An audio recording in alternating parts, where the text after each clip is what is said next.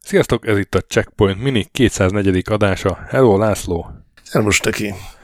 Supremedve. Becézve Supremaci.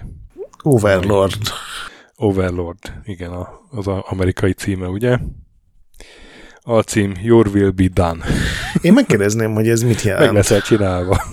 Vagy De komolyan, komolyan kérdezem, De, hogy ez ugye? mit jelent. Ez mit jelent, hogy Your Will Be...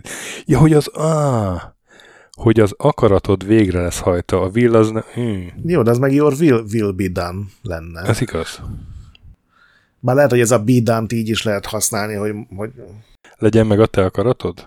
Nekem akkor is hiányzik valami, de nem biztos tudom. én nem tudok annyira angolul, mint akik elnevezték, akik angolok voltak. Csak olyan furcsa, hogy nyilván azt akarja mondani, hogy az akaratod végrehajtódásra fog kerülni, ami egy gyönyörű gondolat. Vagy hogy Dán leszel. Ez lesz, igen. Az akaratod Dán lesz. Megdánulsz. igen. Az akaratodat átsütjük teljesen. Supremacy alcím irány Kopenhága. Így van. A Probe Software a fejlesztő, az Acclaimnek későbbi londoni stúdiója. Kiadó a Virgin, az évszám pedig 1990, legalábbis az Amiga verziónak. Egy éve később jött a C64-es, meg DOS, aztán 93-ban egy NES verzió, ami, ami önmagában egy érdekes dolog, hogy 93-ban egy NES verzió készül egy Amiga játékból három évvel a premierje után. Ja, ráadásul ilyen szarul. Egyébként érdekes módon a, a Wikipédia itt rossz adatot közül, mert a DOS meg a Commodore 64 és 90-es igen? Oh. Igen, direkt megnéztem a dobozokat, meg a review-kat, meg minden, és ott valamit rosszul néztek be. Ó. Oh. Mondjuk ez majdnem mindegy. Hát ezt a játékot is te ajánlottad, mert én már nem tudom, 12-13 éve írtam róla a blogra a magamét. Te miért akartad, hogy elővegyük? Nekem ez annó annyira volt meg, hogy elindítottam, és volt szép intro, meg remek zene, meg nagyon jó kinéző képernyők, és kattingattam, és semmit nem tudtam vele kezdeni, így nem tudom, 10 év, 12 év, 14 évesen nem tudtam angolul, és hát azért nem ez a világ legáttekinthetőbb menürendszerével rendelkező stratégiai játéka, de hogy valahogy mindig bennem maradt, és egy csomószor beleütköztem így ilyen mindenféle listákban neten, hogy ez milyen jó volt, és gyakorlatilag egy ilyen, hogy nézzünk már meg, hogy tényleg jó volt-e. Hmm. Én ezt annak idején is elsősorban a zenéje miatt szerettem. Uh-huh. Megmondom őszintén. Ugye Jorunt elírta a zenéjét, aki 17 éves volt, amikor írta ezt a zenét. Egészen elképesztő. És, és akkor ő már egy befutott C61-en a szerző volt. Tehát, hogy ilyen izé, Nem kellett házit írnia. Ilyen digitális módszert, vagy nem tudom. Jó napot, digitális módszert vagyok. Aztán mi, lett, aztán mi lett belőle? Ugye voltunk a koncertjén.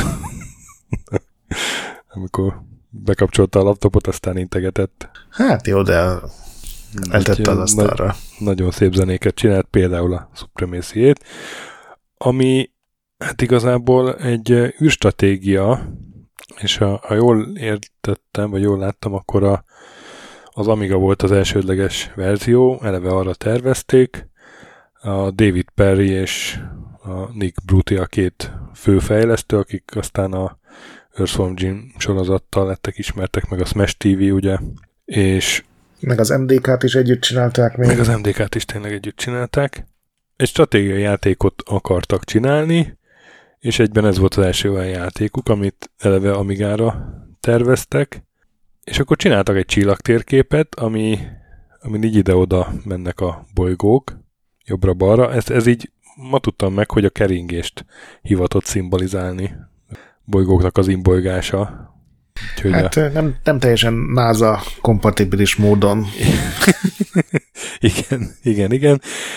És aztán valahogy ezt a csillagtérképet megrajzolták, és jött az ötlet, hogy milyen a két végén lenne két bázis, és azt kell elpusztítani. És ebből sokkal később a, a MOBA műfaj született meg egyébként, hogyha a közbenső bolygókat ilyen tornyoknak tekintjük. De most komolyan. Tulajdonképpen, tulajdonképpen igen. Amúgy meg hát a Supremacy az hatása volt aztán egy-két évvel későbbi űrstratégiákra is, például a Magyar Reunionra. Ott uh-huh. azt megemlítette valamelyik fejlesztő, meg hát akkor így közvetve akár az Imperium Galactikára is, bár az megy eléggé más játék, de hát a teendők azok hasonlók a Supremacy-ben is. Ugye kolonizálni kell bolygókat, azokat betelepíteni, gondoskodni arról, hogy ott a telepesek azok éljenek, meg adót fizessenek, aztán a adóból meg lehet, azt meg el lehet verni fegyverre, meg, meg hadihajókra, meg katonákra, és akkor elfoglalni mindenféle további bolygókat, amiből további erőforrások, stb. stb. Vagy akár egy nagy ugrással oda röppenni a ellenfél bolygójához, és rögtön a bázisát elfoglalni. Mint ahogy, ahogy azt az első pályán meg lehetett csinálni elég hamar. Ez gyakorlatilag majdnem minden ilyen 4X meg, meg stratégiára igaz, de azért megdöbbentő, hogy ezt hányféleképpen lehet megoldani, meg melyik mire koncentrál, és most ilyen sokkal később nekem úgy tűnt, hogy a Supremacy pont a, a rossz dolgokra koncentrál. Tehát, hogy egyszerre túl van szimplifikálva egy csomó minden, mondjuk a gazdaság például, ami gyakorlatilag abból áll, hogy van a lakosság, és van egy adószázalék, tehát semmiféle, nem tudom, mint a SimCity-ben egyéb igényei nincsenek a lakosságnak, vagy társadalmi változások, vagy, vagy bármi ilyesmi, ami legtöbb ilyen stratégiában azért előfordul. Másrészt meg viszont egy csomó dolog ilyen, mint a túl komplex lenne, tehát egy ilyen, ilyen túl bonyolítottan egyszerű, akármilyen hülyén is hangzik. De azt azért megértem, hogy ez miért ütött akkorát, amikor megjelent. 90-ben az űrstratégiák nem így szoktak kinézni, meg nem ilyen hangjuk volt, hanem ilyen kis fekete-fehér, igen, igen. rengeteg szöveget használó csúnyácska játékok voltak, és akkor jött ez, ami gyakorlatilag, mint amikor az Eye of the Beholder megjelent, és megmutatta az összes Dungeon Crawlernek, hogy lehet, hogy nem én vagyok a legjobb közületek, meg lehet, hogy nem én vagyok, aki a legtöbbet tudja, de hogy így is ki lehet, vagy így is el lehet készíteni, így is be lehet csomagolni egy ilyen játékot, és azért ez mindig fontos, és mindig rajongókat tud szerezni, amikor egy ilyen régóta ismert dolgot valaki egy teljesen új, sokkal igényesebb formában tud tálalni. Én direkt nem olvastam el, amit írtál x évvel ezelőtt, hogy itt is elmond a véleményére, de neked nem ez, nem ez jött le nagyjából, hogy... De.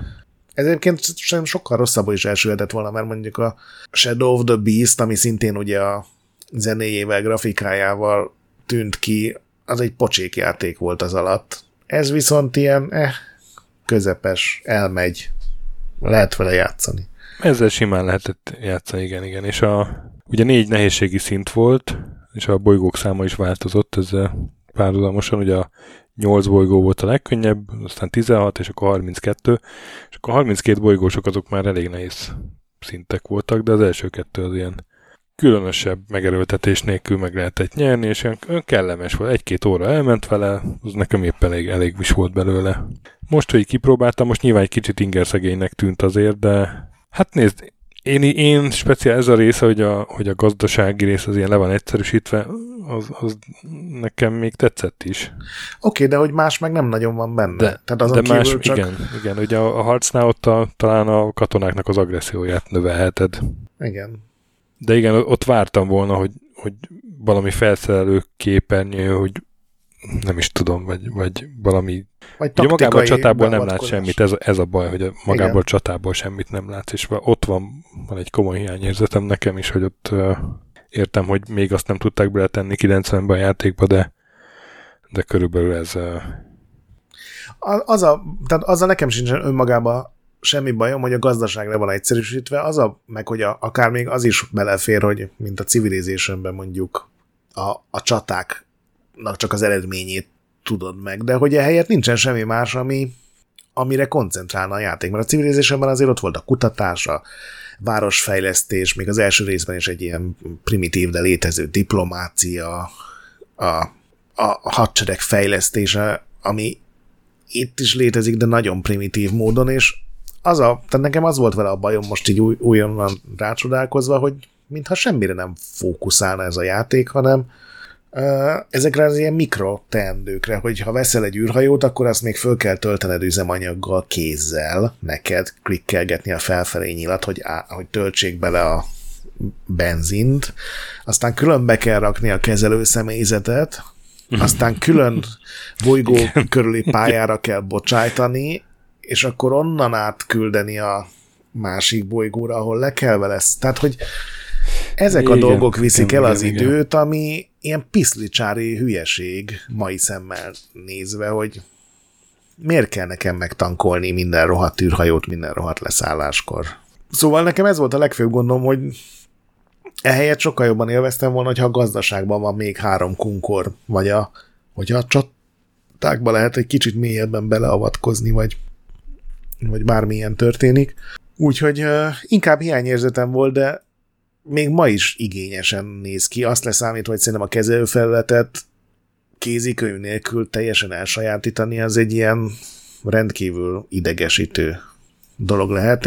Én most letöltöttem hozzá kézikönyvet, ami gondolom neked nem volt meg, amikor ezt annó kipróbáltad. Hát nem. Nekem egy 576 leírásom volt, arra emlékszem. Aha.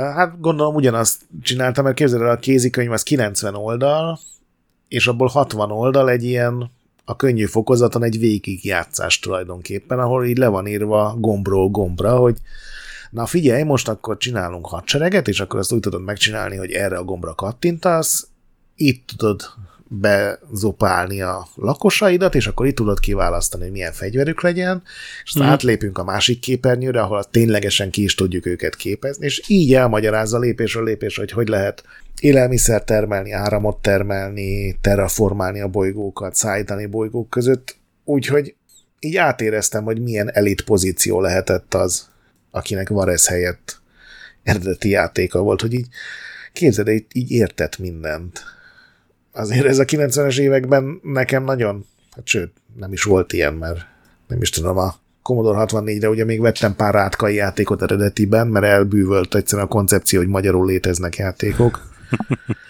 De aztán szerintem én 96 hét körül vettem először PC-s eredeti játékot. Úgyhogy nem tudom, én ajánlottam, nem bántam meg teljesen, tehát ez Szerintem egy teljesen vállalható középszerű játék, amit nagyon szépen becsomagoltak. Nem tudom, neked még van-e róla extra gondolatod, nekem még van két sztorim róla.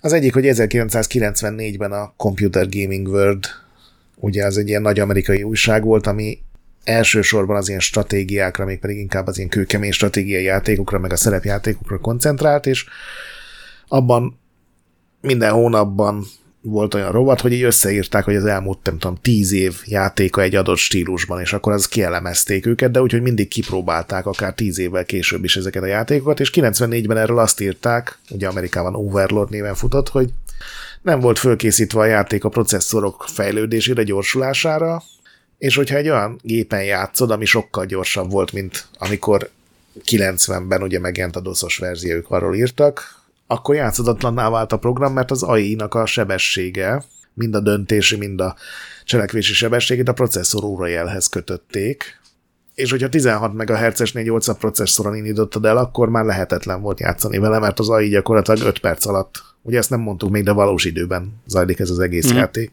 akkor az AI gyakorlatilag pár perc alatt elfoglal mindent, betelepít mindent, és lerohan téged még az könnyebb fokozatokon is, ami David Perry-től egy elég amatőr hibának tűnik. Bár Igen. valamelyik Dark Souls-ban is elkövették ezt a PC-s átiratnál. A másik pedig pont erről a David Perryről szól, aki ugye később a Shiny-val hatalmas karriert futott be, meg a Virgin-nél ugye az Aladdin-t, meg a Cool Spotot is ő programozta. Egyrészt az, hogy ő ilyen gimnázium alatt kezdett el eladogatni ilyen begépelős szoftvereket mindenféle magazinoknak, és ezt annyira sikeresen csinálta, hogy 17 éves volt, amikor leigazolta a Microgen nevű stúdió, és képzeld el, Észak-Írországban egy kis faluban nőtt föl, és onnan 17 évesen állást kapott, és Dél-Angliába kellett egyedül költöznie, úgyhogy ott hagyta a sulit. Ezt nem is tudtam róla, hogy ilyen. Ő is ezt így kezdte, és a másik pedig, hogy amikor a próbhoz került, akkor az volt a, a felvételi vizsgája, amit akkor még nem tudod, hogy ezt később használni fogják, hogy volt az a Trantor nevű játék, amit pont ez a Nick Bruti vezette azt a projektet, és ennek az Amstrad konverziójáról kirúgták a grafik, a programozót, aki ugye a portot készítette, és az volt a vizsgafeladata, hogy ezt 24 óra alatt fejezze be ezt a kódot, és a Perry azt hitte, hogy ez, ez így egy általános vizsgafeladat, és aztán kiderült, hogy nem, csak másnap le kellett adni a sokszorosítóba az aranylemezt, úgymond, és a vizsga feladatának keretei között gyakorlatilag befejezett egy, egy élesben egy játékot, és ezért vették föl végül ugye a próbhoz, mert hogy milyen ügyesen megoldotta ezt, ami máskülönben összeomlott volna az egész időzítésünk. Szép. És a NES verzió az, az, az kigondolta jó ötletnek, mert hogy eleve egy ilyen viszonylag hardcore stratégiát NES-re átültetni, ráadásul annak így a kb. az utolsó évében, vagy így a kifutó éveiben, az, az nem tűnik nekem egy eleve nyertes vállalkozásnak. Szerintem én csak azt tudom elképzelni, hogy valakinek ugyanaz volt a gondolat, mint nekünk, hogy ez hardcore stratégiának néz ki, de valójában nem az. Mi lenne, ha ezt mégis átírnánk, és, és erre valahogy ilyen, ilyen nagyon buta papagájokat bérelt föl. Én biztos vagyok benne, hogy ezt meg lehet tett volna oldani kezelhető módon is, de, de nem így történt. Gyakorlatilag nincsenek benne, tudod, hogy ugrálni lehetne menük között, mondjuk, hogyha az iránygombokkal, meg valamelyik más gombnak a lenyomásával, tehát semmilyen kombináció nincs benne, hanem csak az egérkurzor tudod irányítani a D-paddal, ami a legostobább. Uh-huh. Nyilván ez jut az embernek először az eszébe, de nem kipróbálja, és rájön, hogy hú, ez, ez nehezen játszhat, hú, ez nem lesz. Jó, azért a, a NES D-paddal ezt így irányítgatni, de így született meg, elvileg néhány ilyen díszítőképernyőn kívül játékelem nem hiányzik belőle. Én nem próbáltam ki, de ilyen katasztrofálisan lesújtó kritikái vannak, ami nem mindig helytálló azért, mert ugye Nesen az én akciójátékhoz szokott emberek így reflexből utálják, hogyha valamilyen lassabb, meg nem lehet benne lőni, de ezt ilyen nagyon egyöntető elítélés uh-huh. övezi. Meg tényleg, hát ez az irányítás, ez már önmagában egy elég gáz dolog. Hát mi nem raktak például egy ilyen fix menüsort az egész játéknak az aljára, ahol lehetett volna a menüpontok között ugrálni bárhonnan, nem kellett volna a kurzorral mindig visszanavigálni, visszamenni a főmenübe, ott megint megkeresni a megfelelő ikont. Tehát ezt szerintem viszonylag könnyen meg lehetett volna, vagy viszonylag könnyen jobbá lehetett volna tenni, de egy az egybe átírták, ami nem tett jót neki. Nem tudom, mit mondjak. Mondd azt, hogy egyetértek veled, barátom. Megint igazad Egyet... volt. Egyetértek veled, barátom, megint igazad volt. Köszönöm, barátom. Na, hát akkor befejezzük ezt az adást, barátom. Fejezzük be ezt az adást. Igen, szóval a Supremacy az, az tipikusan olyan játék, ami jó, ha megmarad az emlékeinkben, mert ma már így nehézkes, meg, meg jobban észrevenni az ember a hiányosságait. A zenét azt lehet hallgatni, viszont bátran. Elég sokszor remixelik ezt is egyébként. Uh-huh. De ezt amúgy legálisan nem is nagyon lehet kipróbálni? Ez nincsen gogon, meg ilyesmi helyeken, ugye? Nem, Csak nem találtam emula- meg, igen. Emulátorba. Ja, ja. Igen. DOSBoxhoz le lehet tölteni bárhol, meg gondolom a többi verziót is, hogyha valaki másra vegyik. Ja, úgyhogy hát vannak azért jobban öregedő játékok, meg vannak rosszabbul öregedők is, de amiért szerettük, a, főleg a grafikája meg a zenéje, az, az igazából anélkül is élvezhető, hogy játszanál vele, úgyhogy nézd meg, meg hallgass meg. És akkor legközelebb jövünk, hát nem tudom, vendéges adással vagy checkpointnával, ahogy ez ki fog jönni. Továbbra is maradjatok velünk, játszatok sokat, mentsetek boss előtt, kövessetek minket Discordon, ahol tök jó társaság van, olvassatok Retroendet, ahol napi kontent van, értékeltek minket öt csillagra, lehetőleg iTunes-on meg Spotify-on, hallgassatok Képtelen Kronikát, ami a másik podcastünk, a BIOS ne piszkáljátok, a Fantasmogorillával vigyázzatok, a nagy pixel pedig még mindig gyönyörű. Sziasztok! Sziasztok!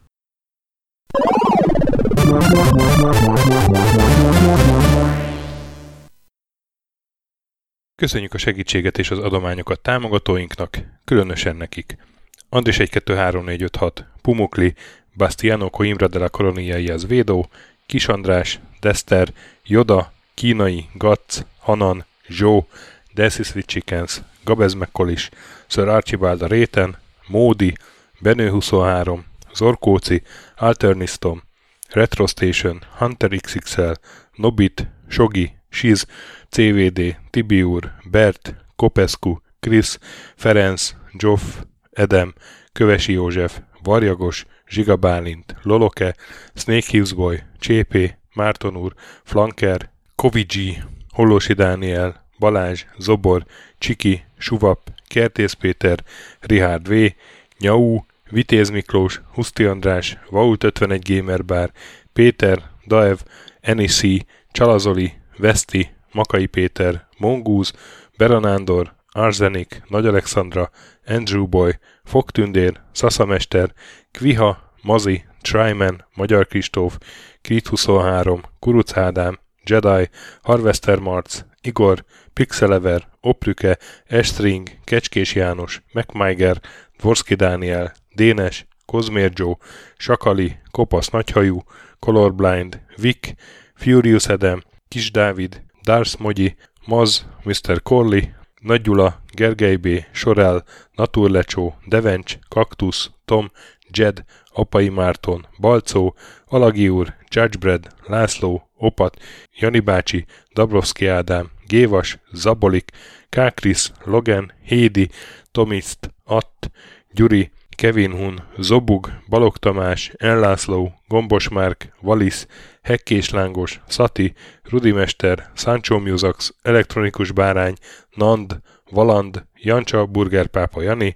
Deadlock, Hídnyugatra Podcast, Lavko Maruni, Makkos, Csé, Xlábú, Simon Zsolt, Lidérc, Milanovic, Ice Down, Typhoon, Zoltanga, Laci bácsi, Dolfi, Omega Red, B. Bandor, Polis, Vanderbos parancsnok, Láma szeme, láma szeme sötétkék, Totó, Éjjel a moba és ezt büszkén olvasom be, KFGK, Holdkor, Dwarf, Kemi 242, Obert Motz, Szekmen, LB, Ermint Ervin, TR Blaze, Nyek, MLM Atét, Házbu, Tündér Béla, Adam Kreiswolf, Vogonköltő, Csemnicki Péter, Német Bálint, Csabi, Mandrás, Varegab, Melkor 78, Csekő István, Schmidt Zoltán, Bobesz 5, Kavicsok a Margomblog, Félix, Luther, Hardy, Rozmi, Glezman, Neld, Elgringo, Szféra Karcoló, Klisz Gábor, Q, Mentolos Kolbász, Gliscard, Albin, Jovez, Invi, Tomek G, Gucci Mental, Dreska Szilárd, Kapi, I Love Hitagi, Bodó Roland, Kovács Tamás, Csicó, Boszkó Loves és Robin Hood. Nagyon köszönjük nekik!